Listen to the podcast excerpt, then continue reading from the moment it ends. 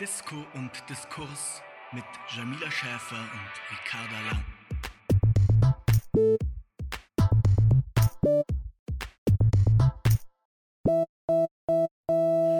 Ihr Lieben und herzlich willkommen zum Podcast Disco und Diskurs von Ricarda Lang und Jamila Schäfer. Wir sind gemeinsam im Bundesvorstand bei den Grünen als stellvertretende Bundesvorsitzende und sprechen in diesem Podcast über unser Leben als Politikerin, über unsere Themen und über alles, was uns gesellschaftlich gerade umtreibt. Und wir hatten tatsächlich eine längere Pause und machen jetzt seit langer Zeit endlich mal wieder unseren Podcast weil einfach einiges passiert ist. Wir haben ein Wahlprogramm geschrieben, wir hatten Listenausstellungen für die Bundestagswahl, beide. Wir haben eine Kanzlerkandidatin als Grüne vorgestellt. Und deshalb dachten wir, dass wir euch vielleicht heute mal so ein bisschen mit hinter die Szenerie nehmen und so ein bisschen erklären, was, wie läuft eigentlich so eine Bundestagskandidatur? Was hängt da alles dran? Wie entwickeln wir gerade im Bundesvorstand die Kampagne? Was haben wir für Pläne für den Wahlkampf? Und euch da so ein bisschen unsere letzten Wochen und auch in unsere kommenden Wochen mitnehmen. Wie geht's dir, Jamila? Glückwunsch erstmal zur erfolgreichen Listenausstellung. Ja, danke gleichfalls. Ähm, mir geht's eigentlich ganz gut. Ich muss sagen, ich war in den letzten Wochen teilweise schon so am Rande meiner Belastungsfähigkeit und habe nochmal so zwischendurch gedacht, wie soll ich das eigentlich alles noch schaffen? Weil so ähnlich wie bei dir war das ja auch bei mir so, dass ähm, einmal die Kandidatur in meinem Wahlkreis stattgefunden hat, wo ja auch ähm, so ein interner Wettbewerb zwischen verschiedenen Bewerberinnen und Bewerbern lief. Ähm, natürlich dann aber auch wieder ähm, die Vorbereitung der Listenaufstellung auf Landesebene zur Bundestagswahl und eben noch die ganzen inhaltlichen ähm, Diskussionen anstanden zum Wahlprogramm, ähm, aber auch natürlich zur Vorbereitung unserer Kampagne und der ähm, Verkündung unserer ähm, Kandidatur für die fürs Kanzleramt oder für die Kandidatur für dieses wichtige Amt. Und da war natürlich einfach auf allen Ebenen Erwartungen zu erfüllen, Termine zu machen. Und ich bin aber froh, dass wir jetzt so einen riesigen Meilenstein eigentlich ähm, hinter uns haben und uns jetzt nochmal so richtig inhaltlich ähm, in die Wahlkampfplanung reinschmeißen können. Deswegen bin ich noch ein bisschen erschöpft, mhm. aber ähm, sehr optimistisch, ähm, dass wir wirklich mit einer, mit einer coolen Aufstellung jetzt, mit einem tollen Programmentwurf und auch einer tollen Kanzlerinnenkandidatur in diese Wahl gehen. Wie geht's dir? Ja, ich glaube ähnlich. Also es war für mich schon auch, dass die letzten Wochen auf jeden Fall auch sehr lehrreich, aber auch sehr, sehr, sehr anstrengend waren. Vielleicht so ein bisschen zum Hintergrund, wie, wie läuft so eine Bundestagskandidatur ab? Also man kann sozusagen sowohl über den Wahlkreis gewählt werden direkt oder auch eben über die Landesliste, wo die Landesverbände immer Listen aufstellen, ähm, wo wir jetzt beide auch kandidiert haben. Genau, und beim Wahlkreis ist es so, dass Jamila relativ aussichtsreichen, auch was ein Direktmandat angeht, in München hat. Ich bin eher so ein bisschen im ländlichen Raum, da wird es auf jeden Fall noch mal härter und man dann eben gleichzeitig aber auch auf der Landesliste noch mal kandidieren kann, was wir beide gemacht haben. Und ja, ich fand das auch, ich habe nochmal gemerkt, dass bei mir auf jeden Fall so ein Druck abgefallen ist und man sich jetzt gerade auch nochmal auf die Sachen, die eben auf Bundesebene passieren, nochmal anders konzentrieren kann, da auch einfach nochmal mehr den, den Kopf frei hatten, auch so ein bisschen diese inhaltliche Arbeit, so eine programmatische Arbeit. Wir haben unser Wahlprogramm, das im Juni beschlossen wird auf unserem Parteitag. Und gerade trudeln ganz, ganz viele Änderungsanträge ein. Und wir werden jetzt die nächsten Wochen damit verbringen, die zu verhandeln und zu gucken, okay, wo können wir nochmal nachschärfen beim Wahlprogramm, wo gibt es vielleicht auch inhaltliche Konflikte, was verteidigen wir für Punkte? Und ähm, ich merke auf jeden Fall auch, dass ich dafür gerade nochmal sehr viel mehr Kopf habe und das nochmal sehr viel mehr irgendwie mir dafür auch Zeit nehmen kann. Gleichzeitig war es natürlich schon auch cool mit der Kanzlerinnenkandidatur, würde ich auf jeden Fall sagen. Ich glaube, dass nochmal so eine Aufbruchsstimmung entstanden ist. Also wir haben letzte Woche am Montag als Bundesvorstand der Partei vorgeschlagen, dass wir mit Annalena Baerbock und Robert Habeck als Spitzenteam und mit Annalena Baerbock als Kanzlerkandidatin in den Wahlkampf gehen.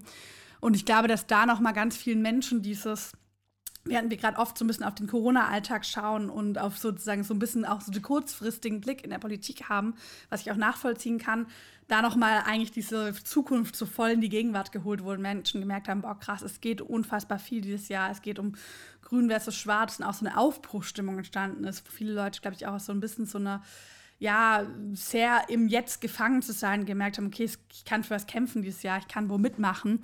Wir haben, glaube ich, über 2000 Neueintritte innerhalb von einem Tag oder innerhalb von wenigen Tagen gehabt. Und das gibt mir gerade auch so voll viel Motivation, weil ich das eigentlich immer einen total schönen Anteil der Grünen Partei finde, dass es eben so ein Mitmachelement, dass die Leute eben selbst sich ermächtigen und selbst Politik mitgestalten können und da gerade ganz viele Leute wir Lust drauf haben. Ja, Und ich fand auch nochmal, also was ich ja fast ein bisschen gruselig fand, war parallel zu beobachten, wie das bei der Union abgelaufen ist. Also ich war Mhm. teilweise wirklich komplett entsetzt, habe mir irgendwie äh, die Presseberichterstattung, die ja teilweise live getickert aus den Bundesvorstandssitzungen ähm, der Union lief, wenn man sich das mal überlegt, wie das bei uns wäre. Also es ist komplett unvorstellbar, dass bei uns aus den Bundesvorstandssitzungen irgendwie Ja. live Berichterstattung Alles an läuft. Alexander.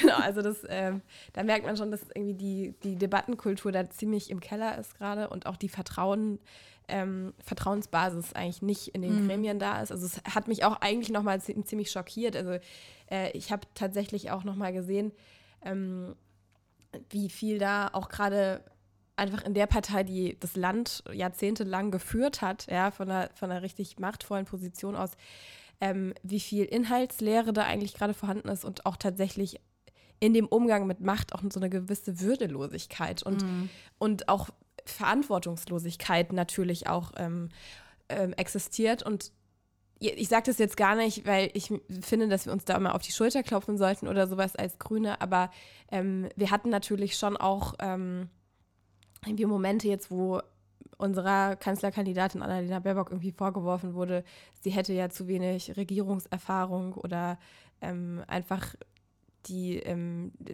die- Frage auch öfter jetzt in Hintergrundgesprächen von Journalistinnen und Journalisten kam, auch wurde dir wahrscheinlich auch öfter gestellt, ja, trauen Sie sich das denn jetzt überhaupt zu, so eine verantwortungsvolle Rolle da einzunehmen? Und ich muss sagen, mit diesem ähm, Zirkus, den die Unionsparteien abgezogen haben, habe ich mir so gedacht, boah, glücklicherweise gibt es auch unser Gegenangebot. Mhm. Und glücklicherweise ähm, haben wir auch einen reflektierten Umgang mit dieser Verantwortung, die man da gerade hat und sind auch inhaltlich jetzt schon mal aufgestellt und wissen, wo wir hinwollen. Und das hat mir tatsächlich einfach auch ähm, so ein beruhigendes Gefühl gegeben, dass da sozusagen noch, mal, noch eine andere Möglichkeit ist, um äh, wirklich Politik führend zu gestalten, als jetzt dieser Haufen da bei der, bei der Union. Und ich fand, ähm, das hat jetzt irgendwie auch nochmal mir persönlich so ein bisschen mehr Selbstbewusstsein gegeben, ähm, dass wir schon auch gut aufgestellt sind für diesen Wahlkampf, auch wenn es jetzt natürlich eine riesen Herausforderung wird und das darf man natürlich auch nicht kleinreden.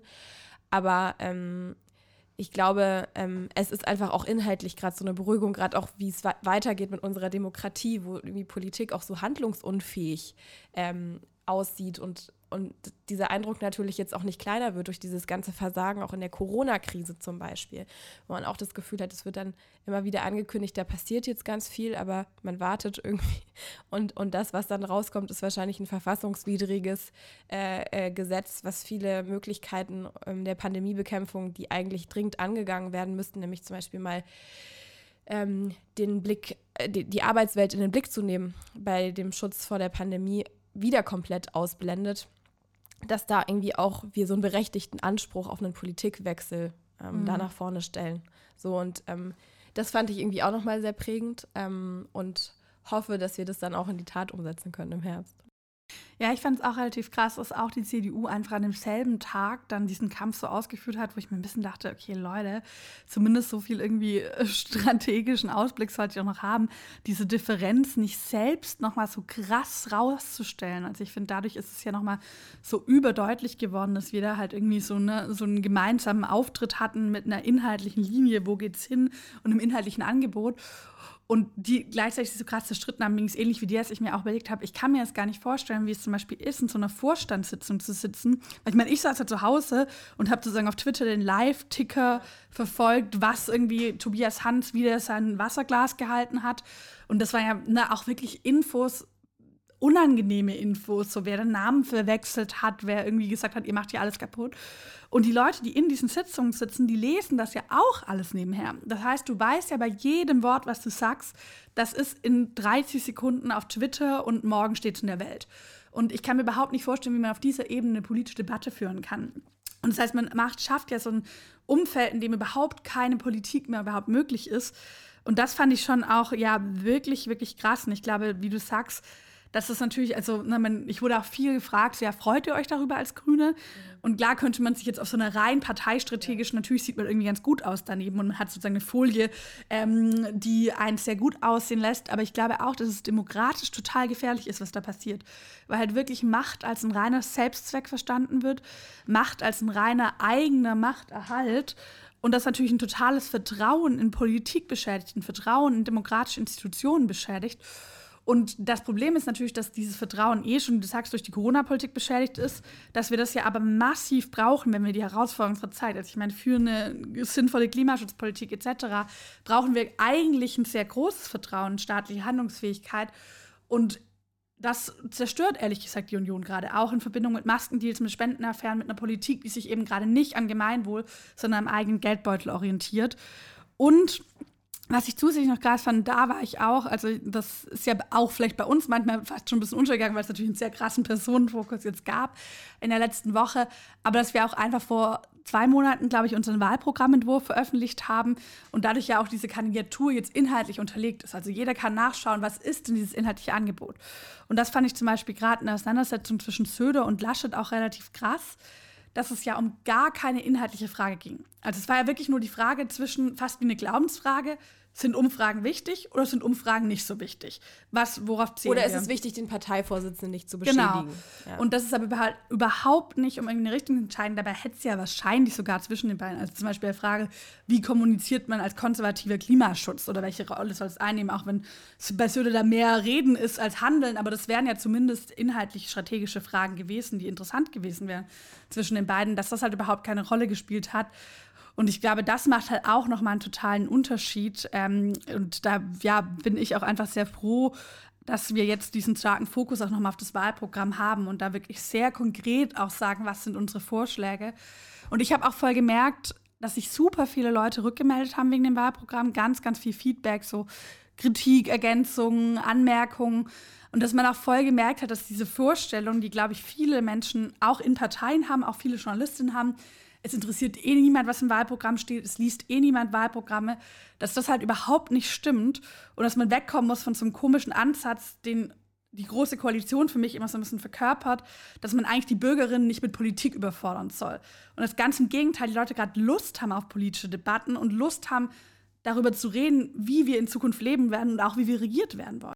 Ja, und ich glaube auch, dass es wirklich jetzt total erwartet wird, ähm, eine Regierung zu bilden, die eine Vision hat für die Zukunft. Und das ist zum Beispiel auch was, was mir total aufgefallen ist. Ich habe jetzt auch viele Debatten gehabt ähm, mit Menschen außerhalb der Partei, ähm, zum Beispiel auch so Interessensvertreterinnen und Vertretern, aber natürlich auch mit ganz vielen Kreisverbänden bei uns ähm, in der Basis. Und die, ähm, die Frage ist ja, ähm, die sich gerade, glaube ich, viele in dieser Situation stellen, was ist eigentlich so ähm, der Weg, den wir jetzt in den nächsten Jahrzehnten gehen und wie schaffen wir eigentlich diesen Umbau in das Zeitalter der Klimaneutralität und des sozialen Zusammenhalts, ohne die Gesellschaft dabei zu spalten. Ja?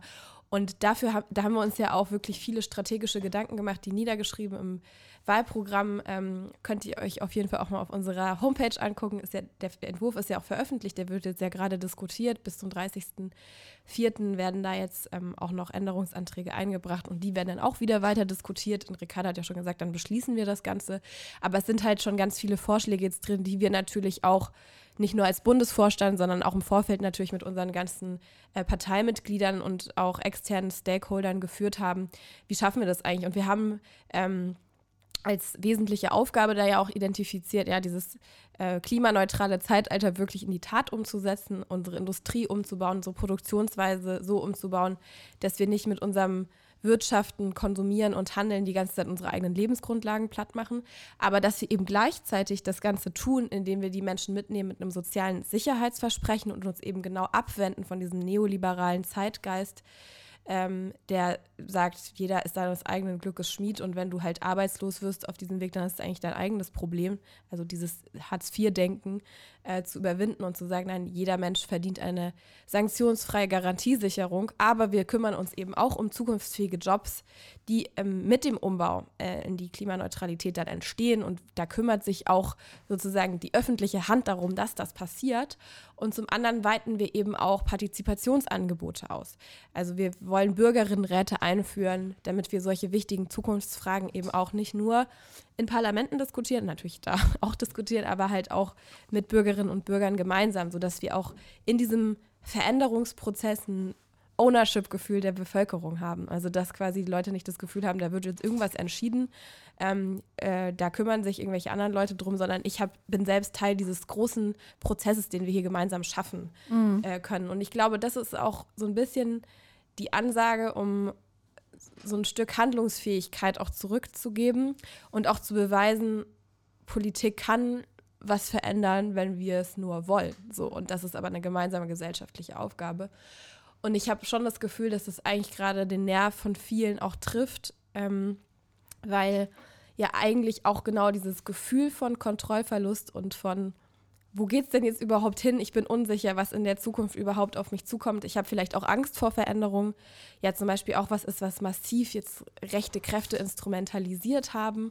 Und ähm, deswegen ist es, wie du sagst, ja auch so schade, dass die Union da immer nur wie das Kaninchen auf die Schlange guckt, statt irgendwie lösungsorientiert zu gucken, was können wir denn machen, um dieser, um dieser Haltung das Wasser abzugraben.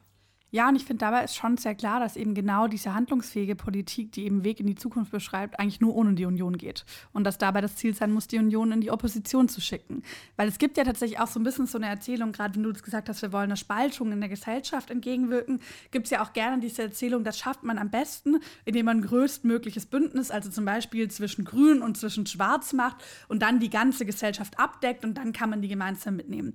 Und meiner Meinung nach funktioniert das überhaupt nicht, weil man sich damit mit der Union eben einen Partner holt, der ja genau diese Spaltung der Gesellschaft vorantreibt, indem er falsche Widersprüche aufmacht. Also indem er zum Beispiel einen Widerspruch zwischen sozialer Frage und Klima aufmacht und so tut, als ob eben radikaler Klimaschutz oder ein weitgehend genuger Klimaschutz, der den wissenschaftlichen Anforderungen ent ähm, entspricht, eben zu einer sozialen Schieflage führen würde, statt zu zeigen, dass Politik das gemeinsam denken kann, indem man zum Beispiel zukunftsfähige Jobs schafft, über eine Jobgarantie, über eine gerechte Verteilung von Arbeit, die einen Widerspruch zwischen wirtschaftlichem Wohlstand und Klimaschutz machen, weil sie eben nur eine Form von einem fossilen Kapitalismus denken können. Und ich glaube, dass das tatsächlich deshalb schon sehr wichtig ist, für uns auch klarzumachen, wie du sagst, so eine Koalition, die eben auch eine Vision hat, dass man davon von diesen falschen Widersprüchen wegkommen muss und eigentlich von einem grundsätzlich falschen konservativen Glücksversprechen, das eben immer gesagt hat, wir lassen alles so, wie es ist, wir verwalten den Status quo und damit geben wir euch Sicherheit und eher zu zeigen, wie können denn Veränderungen, die heute notwendig sind, so gestaltet werden, dass sie für Sicherheit in der Zukunft geben. Ja, und leider muss man ja sagen, dass ganz oft äh, schwarz-grüne Koalitionsfantasien ähm, so verhandelt wurden das Beste aus beiden Welten. Ökonomie und Ökologie. So, was ist das denn ökonomisch? Ist die CDU ja. ein Totalausfall? Das Festhalten an der schwarzen Null, das Festhalten an der Schuldenbremse ähm, ist ideologisch bis zum Geht nicht mehr. Das hat nichts mit ökonomischem Sachverstand oder ökonomischer Handlungsfähigkeit zu tun, sondern es ist ja genau die Negation von Handlungsfähigkeit.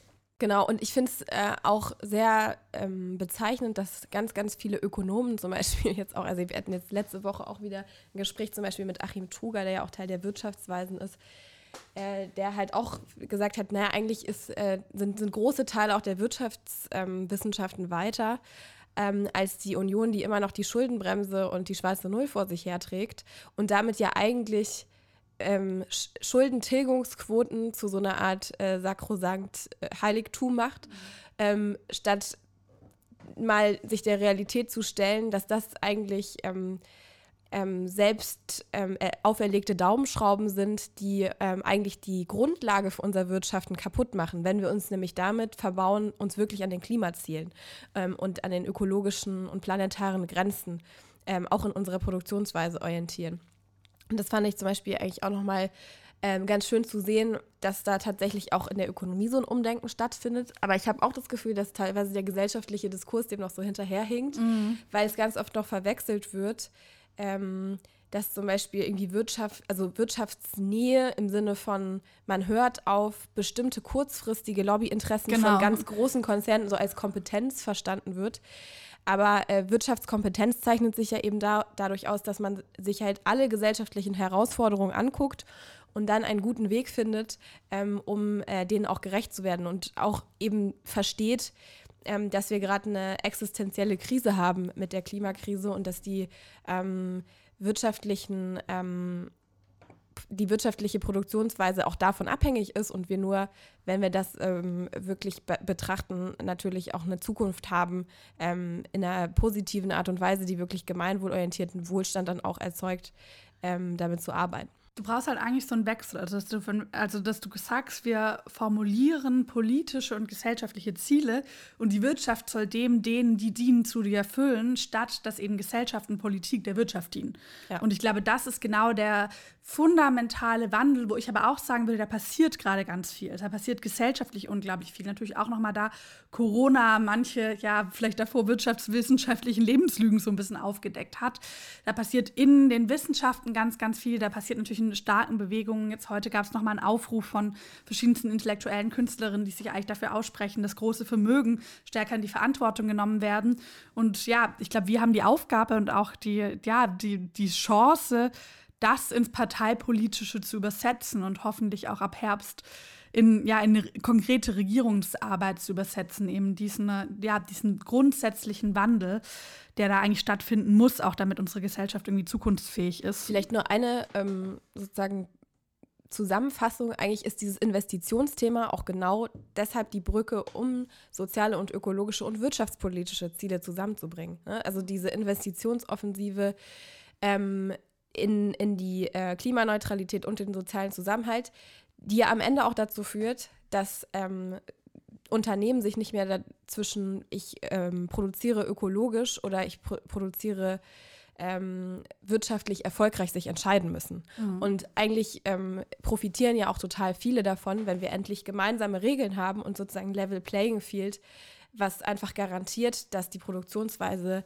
klimaneutral wird mhm. und man sich da irgendwie nicht mehr moralisch ähm, als einzelner Unternehmer fragen muss, ähm, ob man jetzt quasi sich fürs Gemeinwohl oder für die Existenz der eigenen Firma dann entscheidet. Mhm.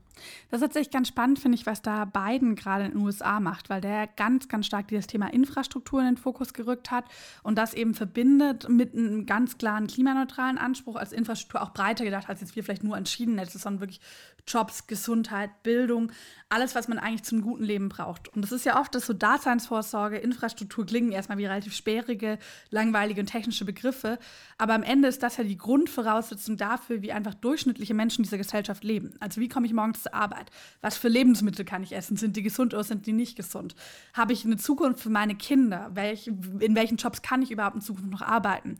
Und ich finde, das zu verbinden und zu sagen, wir schaffen eigentlich durch eine Infrastrukturoffensive zukunftsfähige Jobs und wir stärken vor allem das Rückgrat in unserer Gesellschaft. Und wenn du das als Rückgrat der Gesellschaft verstehst, dann ist ja klar, wenn man daran spart, dann zerstört man eigentlich den Zusammenhalt in der Gesellschaft. Wenn man darin aber investiert, dann macht man eben eine Gesellschaft auch Zukunft, fit für die Zukunft. Und ich glaube, da kann man sich echt auch nochmal anschauen. Ich war ehrlicherweise jetzt in den Primaries und sowas nicht so großer Fan von beiden, hätte mir da auch einen anderen Kandidaten gewünscht, aber finde das, was jetzt gerade die Demokraten in den USA machen, wirklich sehr spannend bei dieser ganzen Infrastrukturfrage. Und das, glaube ich, könnte man sich auch sehr gut daran orientieren ähm, und so ein ähnliches Programm aufsetzen was eben auch genau diesen Effekt, dass die Leute mitgenommen werden. Also dass es nicht ist zu sagen, naja, sozial-ökologische Transformation ist was, was wir auf politischer Seite machen und die Bürgerinnen können dann irgendwie hinterherkommen, sondern wo man sagt, naja, ihr seid ja Teil davon. Also ihr schafft das. Die Lehrerinnen, die irgendwie Kindern nachhaltige Bildung beibringen, die Pflegerinnen, die sich um ihre Gemeinschaft kümmern, die Stadtplanerinnen, die Leute, die in den Stahlwerken klimaneutralen Stahl herstellen, die sind ja alle Teil und man macht das dadurch, glaube ich, auch zu einem Gemeinschaftsprojekt, was dann auch eine total krasse Demokratisierungsoffensive ist.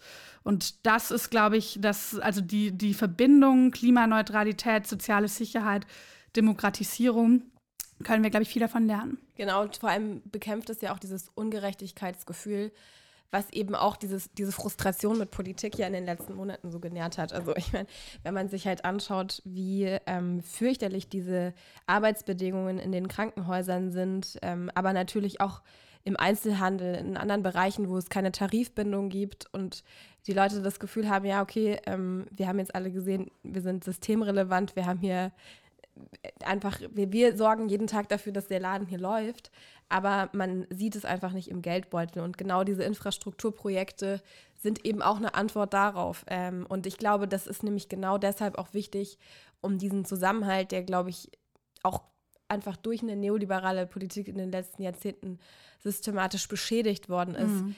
wieder ähm, ja, wieder auf die politische Agenda zu setzen und tatsächlich auch vielleicht so ein, ähm, so ein Fehlerbewusstsein irgendwie nochmal zu zeigen. So, ja, es gab Fehler, die gemacht worden sind, aber wir können sie auch wieder beheben. Mhm. Wir können es gemeinsam machen und ähm, dann eben auch Menschen so eine politische Selbstwirksamkeitserfahrung zu geben und zu sagen, es hat sich gelohnt, dass ihr diese Problemanzeige auch gemacht habt, dass ihr auf die Straße gegangen seid und gezeigt habt, dass es so nicht geht. Wir haben es verstanden. Mhm. Ähm, und ich glaube, dieses Signal fehlt halt gerade noch total und ähm, ich hoffe, dass wir das hinbekommen, auch mit unserer Kampagne, auch mit den programmatischen Antworten, die wir jetzt im Entwurf drinstehen haben und natürlich ähm, äh, dann auch in den Bundestagswahlkampf nach vorne stellen wollen, auch äh, auch schon in der Kampagne ähm, ähm, versuchen können, so eine ne Zusammenhaltsbotschaft in, an der Stelle auch auszustrahlen. Und ähm, ich glaube, dass das Momentum dafür auf jeden Fall gerade vor uns liegt. Ich glaube auch, dass ähm, man sieht,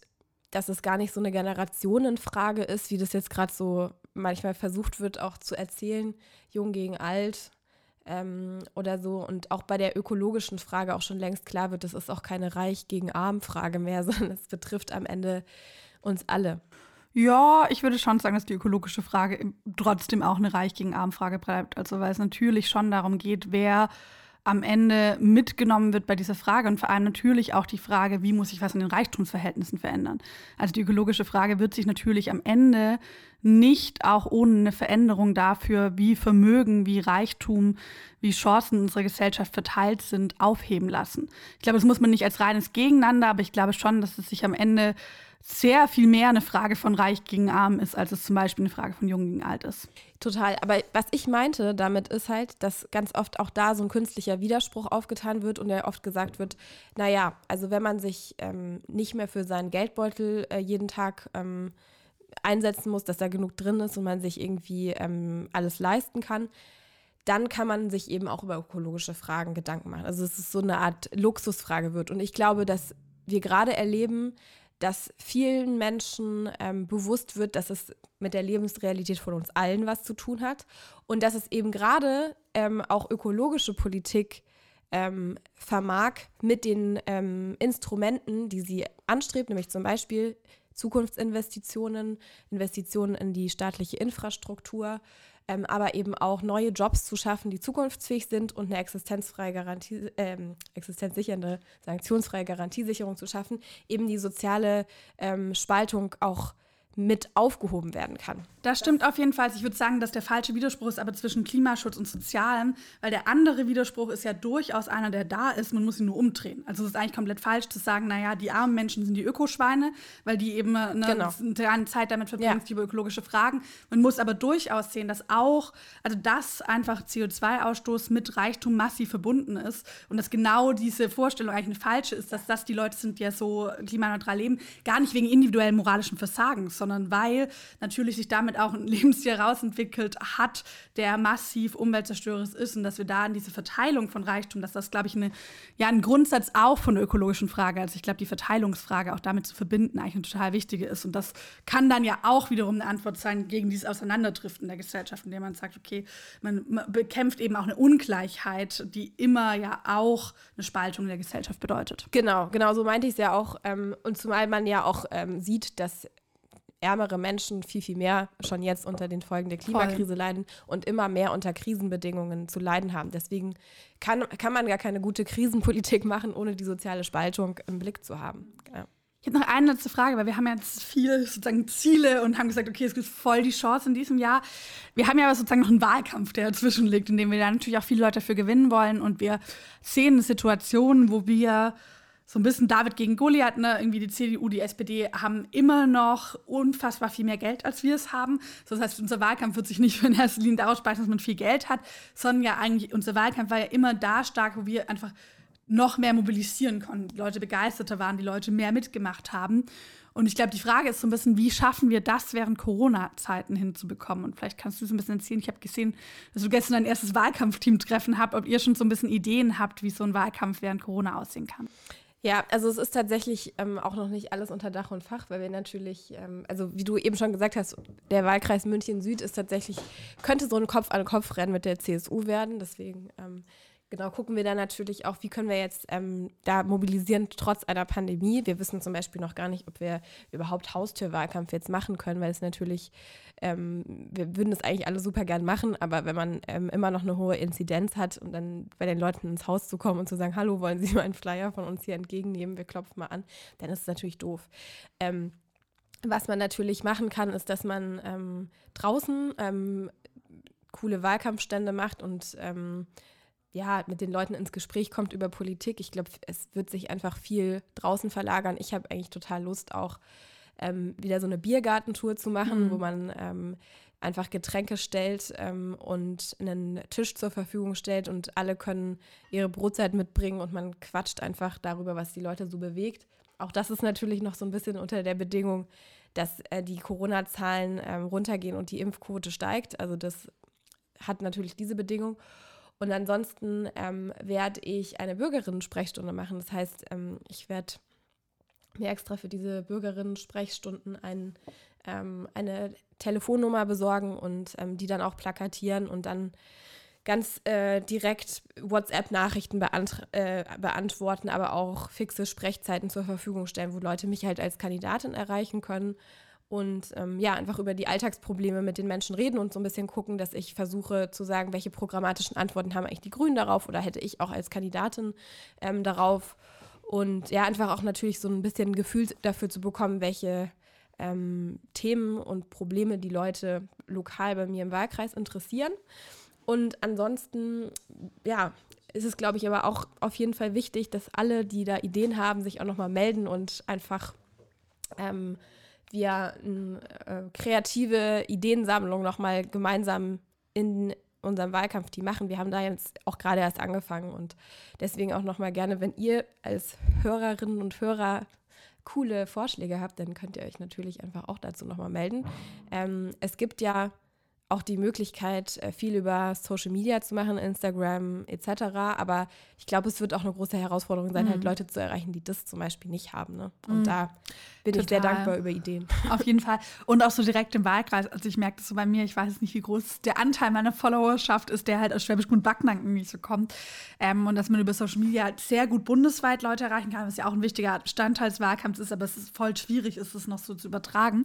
Also freue ich mich auch total über Tipps und auch einfach gerne sonst Feedback und Punkte, die euch inhaltlich noch interessieren. Wir versuchen jetzt wieder das häufiger zu machen und ein bisschen disziplinierter mit unseren Podcast-Zeiten zu werden. Und dafür freue freuen wir uns natürlich auch einfach, wenn ihr sagt, dieses Thema kann was sein, was gerade gesellschaftlich passiert, kann vielleicht auch eine Forderung aus dem Wahlprogramm sein, kann auch mal die Frage sein von, wie sieht jetzt eigentlich der Wahlkampf aus? Und ja, da freuen wir uns sehr drauf. Und jetzt erstmal wünschen wir euch noch einen schönen Tag und bis bald. Bis bald. Tschüss.